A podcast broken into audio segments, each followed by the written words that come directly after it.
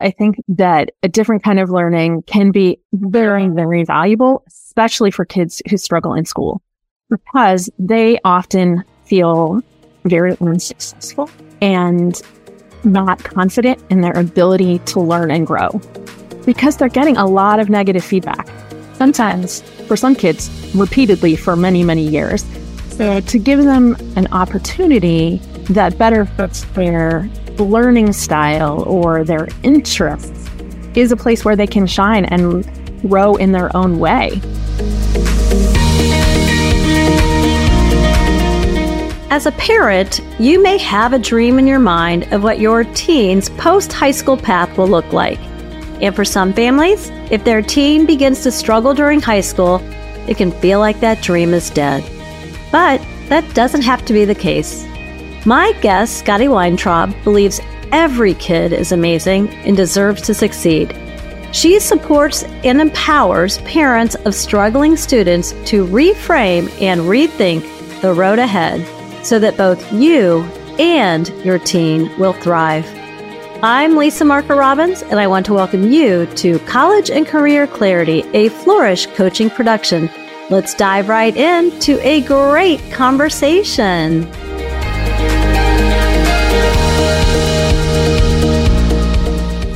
Scotti, welcome. Hi, Lisa. It's such a pleasure to be here today. Oh, I'm really happy that you're joining us because I think this is a really common problem. And I also know that for families who are dealing, the parents struggling, the kids struggling, it can be hard to talk to others about, especially other parents. So let's talk first, kind of identify, you talk about like kids who struggle. And I know you really serve kindergarten through 12th grade families. But when we're talking about those that are in high school, and the teens beginning to struggle, what are some of those struggles that you see happening that you support families through? Well, it can be a wide range. As you can imagine, there are a lot of things that kind of become roadblocks to a teenager as they are in Sometimes it's that they are having trouble with school academically for the first time. But just fine in elementary school, even in middle school, but when the academics start really ratcheting up in terms of difficulty and time spent outside of school, that can be a point where some students start to struggle. Sometimes there are undiagnosed learning disabilities or ADHD that maybe those students have been doing a really good job of finding work or masking. That's a word that we like to use, which just means that you are able to manage it to a certain degree that makes it look like you don't have a problem. Yeah, you know what? I also I was a classroom teacher at the junior high and high school level from 91 to 99, so a very long time ago. And a lot has changed in the world and in education. But one of the things that I always noticed was when kids are younger, elementary and middle school, there's a, a lot of help of loving teachers who just want to help and support and they're doing helps that are not necessarily dictated by a 504 or an IEP, just out of the goodness of their heart. And then when kids get to high school, it's not that the high school teachers are heartless, but they're no longer maybe on a team or a, a co-teaching team and they're not getting as much of that. And that's sometimes then when the stuff starts to pop out, like the problem was already there, but they had support, right? Yeah, they were getting the informal accommodations that they needed to succeed. And I think you're right that I don't think high school teachers are doing it in a negative way, but they have a lot of students and you see new students every hour or hour and a half on what their schedule looks like. And so that can be difficult just to juggle all of those different kids and their different needs. Whereas, you know, in elementary school, when you have one teacher who sees the same students every day, that lends itself to the teacher also knowing the student more intimately or knowing what they need and helping meet that more naturally. So that can be a struggle in high school. I think as uh, by the time students get to high school, sometimes there is a expectation that a student should be at a particular level in terms of self management, time management, yeah, executive functioning, but some students just are not there yet. And I always like to say that just because they're not there yet doesn't mean they won't there. They just might not be there at the moment. So I think the key is really trying to meet kids where they're at instead of expecting them to be where their friends are or some of their peers happen to be. Yeah. You know, I had a previous guest on and we had talked about like the difference between being college capable and college ready. And, you know, that's a big difference because they are going to leave our homes. My youngest is a senior in college now, and they're going to leave our homes and have to be out there doing all that self management. So when you see it falling apart in high school, then I know a lot of parents just start to go like, oh, we're not going to be able to do this. Yes. I think that there's panic, even yeah, worry, but also panic. You, you see in high school, you see that runway getting shorter and shorter. And if your child is not ready to apply to college, for instance, or isn't doing the independent research that they need to do, that can be a little disheartening. I think it's important though to keep in mind that, as I mentioned before, every kid comes to it at their own timeline. And I've learned this one the hard way. My, my 17 year old has always been the kid who will do things on his own timeline. So trying to rush that is a, in our family, but it's also that you know, we are not a kids. And so while our timelines are different, our strengths, our challenges are not the same as our individual kid. So if we can kind of put ourselves in the back seat and look at who they really are, I think that helps. It helps me as a parent. I think it helps a lot of people to gain that perspective. So would you say like when a family who you're working with to support them and kind of you're reframing things, is that where you start? Like what is a, a good place for our families who are listening who don't have the blessing of working with you right now, or maybe they will in the future. But if you were just talking to somebody who said, you know, what would you encourage them to do first when they're starting to have all those feelings come up because there's teens starting to struggle and there's so much uncertainty? What's your first piece of advice? I think my first piece of advice is to try to take our own feelings out of the equation. Oh, so hard. it is very, very difficult. I'm not saying it's easy, but I think that that's really the heart of what gets people tripped up. That if they can't find the own way through that's in parallel with their child, then they're going to have a really hard time. So the first piece is really just taking a deep breath, knowing that every child is great and smart and capable and that the, whatever that path looks like may be different than what you want or you had. Those are difficult things. They are. Well, I like that you just said every kid's smart because I have, I have three kids and then, and two bonus kids. And I would say all five of our kids are smart in very different ways and academically, intuitively, like hands on problem solver, take things apart, put them together, mechanical, technical. And then emotionally intelligent and competitive. I mean, those are three different ways that my own three who are wildly different from one another. There's, which is usually the case for most families, that they're all smart in different ways. And I think a lot of times society, particularly when our kids are in high school, we're defining it, especially when we're trying to get into college for those that are college bound and, and not all of my kids went to college, but it's the focus is so much on the academic success and the getting in that it can be easy to lose sight of other intelligences. Yes, I think that is very true. And our high schools, I think, do a good job of routing people towards these academic opportunities, which, but they're not the only opportunities. And what I like to talk to parents about too is really leaning into your child's strengths. So leading with those in conversations. I know sometimes when we um, have hard conversations with teachers, for instance, it can be a lot of negativity and kids who struggle in school get a lot of negativity in their direction. So how can we prep them find what their strengths are so we can lean into those. So let's talk about that whole like difficult conversations with teachers sometimes mm-hmm. because so your kid starts to struggle and maybe you're called in or maybe you reach out to have a conversation. Do you have some advice? You know, we've talked about like reframing just our thinking, right? Focusing on our mindset. But do you have any advice to parents? Like, how do you navigate those types of conversations with the school? I think starting with positivity is a great first step. Too often, those kind of meetings can become negative or focus too much on the challenges that the child is having, where we want to try to highlight what things they are doing well and how does that inform how we address the challenges. So if, for instance, a student is having a hard time turning things in on time, we can identify they're, they're really good when they have a deadline, for instance. Maybe the child needs more support in setting deadlines. Okay. So they're good with the deadline.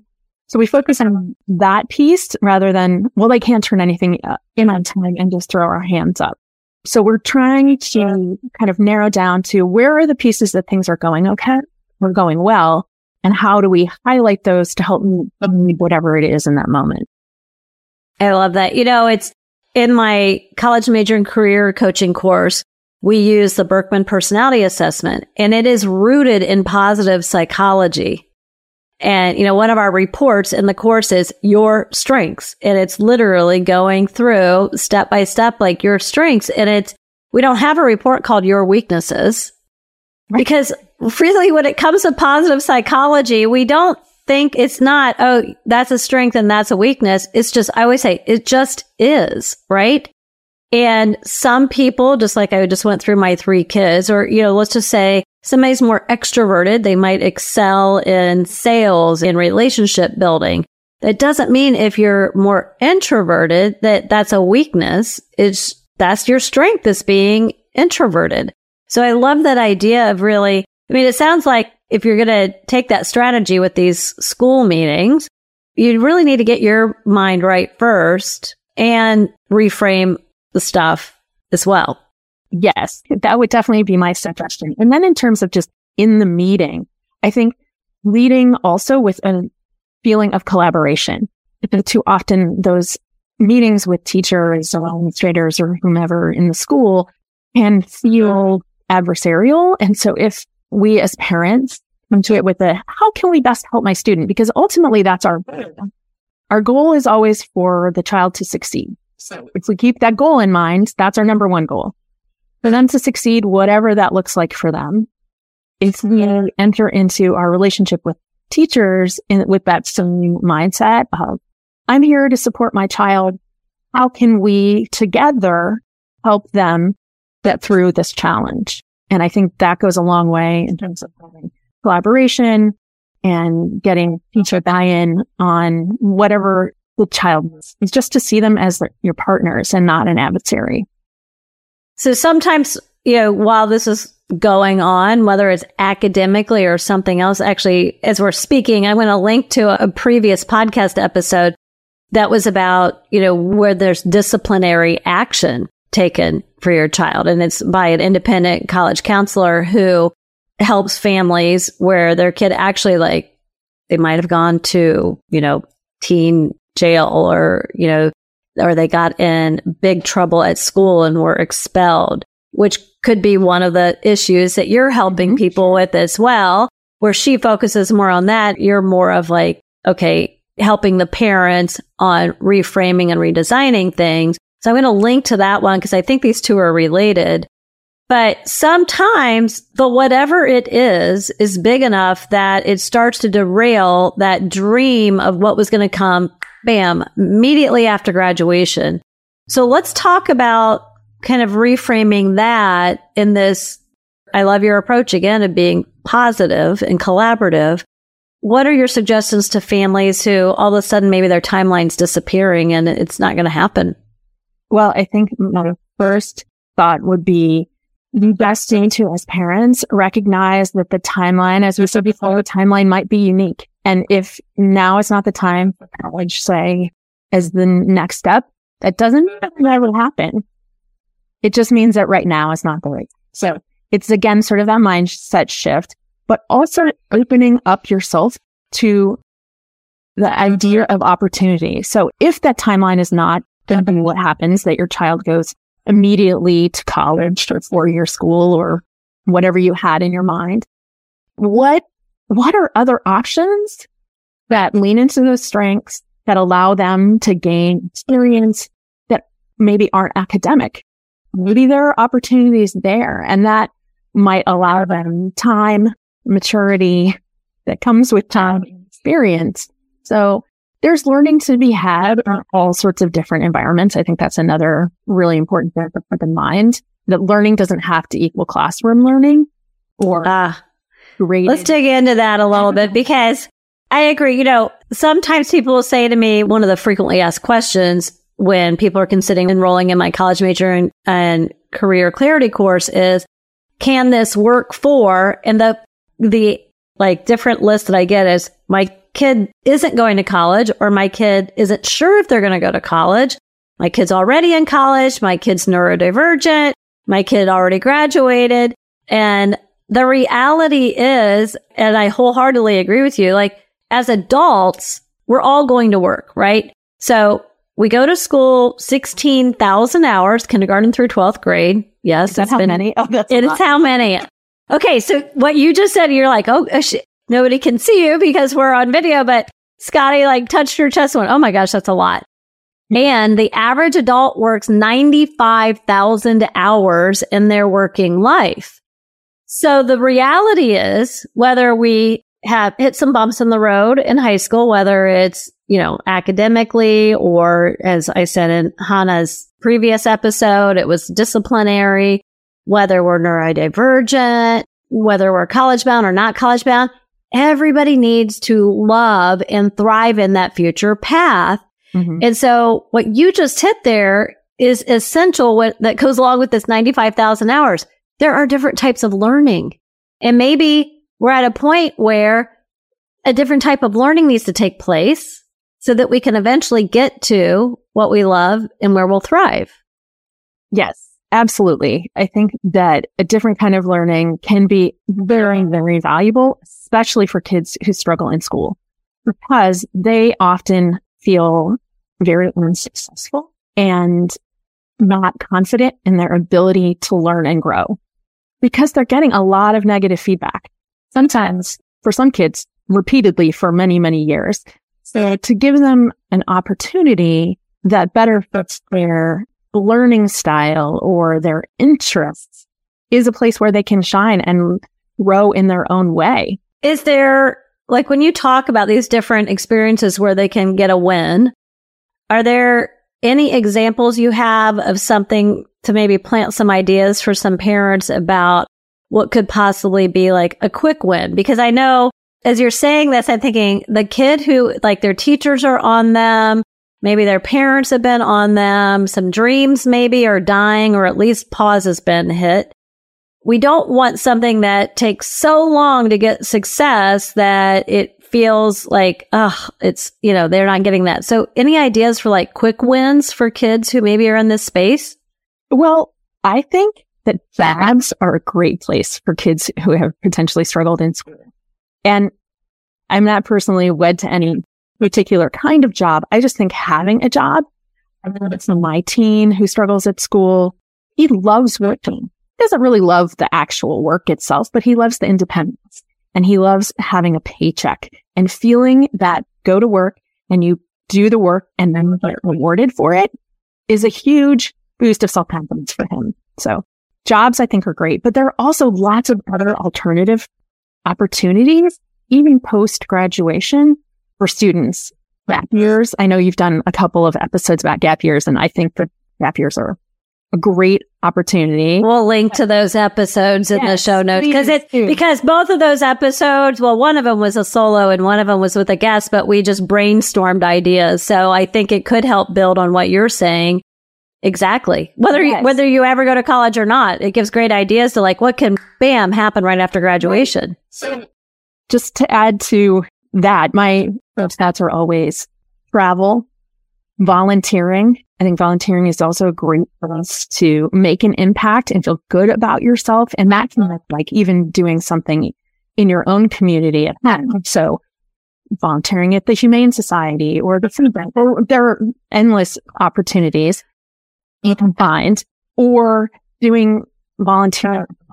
There are programs that have housing where you can go spend a month, a few weeks doing something to help others can also help boost that self-esteem and really allow people to shine. Ah, that is so true. Like it helps us to not focus on ourselves.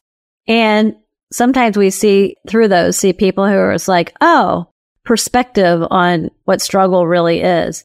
I want to say something about the job piece as we're wrapping it up. Sometimes I think the college bound folks are so focused on the high value extracurriculars and the things like that. And they start to think that colleges will frown upon their kid going out and working. And the reality is some kids have to work to help support the family. And colleges do not frown on having a job. So I love that as a starting place. Like whether it's volunteering or paid work, that can be a really quick win where they're feeling good about themselves. Yes. And if our goal is to raise healthy, successful adults, that's our end goal of all of our parenting, I think. Giving them a place where they can feel about something they've done when school, which is where they spent all of those thousands and thousands of hours, doesn't always feel good to them. We want them to feel successful. I agree. Well, Scotti, lots of great nuggets in there. Parents, you know, one of the things I hear is we're wrapping this up is like, you got to take care of yourself too to reframe what's going on between your two ears and your mind. So if families need extra support, I know you've got resources and whatnot. How can they stay in touch with you, Scotti? Oh, thanks. Yes, they can reach me. You can send me an email. I promise I'll respond to it. It's Scotti, S-C-O-T-T-I at reframeparenting.com. And I have a freebie available that might be of interest to some folks here. It's a summer parent discovery guide and it sort of backs through a couple of reframes. I alluded to a couple of them in this episode, but and then helps people do some of that, taking a challenge and thinking about it as a strength and then using that information to communicate with teachers to have a more successful school year next year. But you could also mm-hmm. use that information in a lot of other ways. So you can find that website, reframeparenting.com slash summer. Okay. Reframeparenting.com. And I'm sure they can email you from there and you'll reply yes. to their emails. I will. So, okay. Thanks, Scotti. Thanks, Lisa. It's been really fun.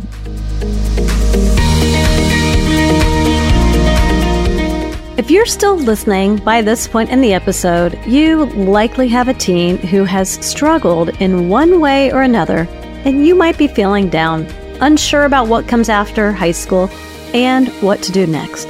For my College Bound Challenge this week, I encourage you to write a list of your teen's strengths. This will remind you that you all are going to be okay. Then, share that list with your teen it might just be what they need to hear to boost their confidence and help change their path and outlook. Throughout this episode, I mentioned previous episodes that might be helpful to families who have hit some bumps in the road during high school and are trying to figure out what comes next. We'll link to all of those in the show notes. If today's episode was helpful and encouraging to you, please share it with a friend who may benefit too. Sharing, following the podcast, rating, and reviewing helps us resource more students to launch into a successful future. Thank you for listening to the College and Career Clarity Podcast, where I help your family move from overwhelmed and confused to motivated, clear, and confident about your teen's future.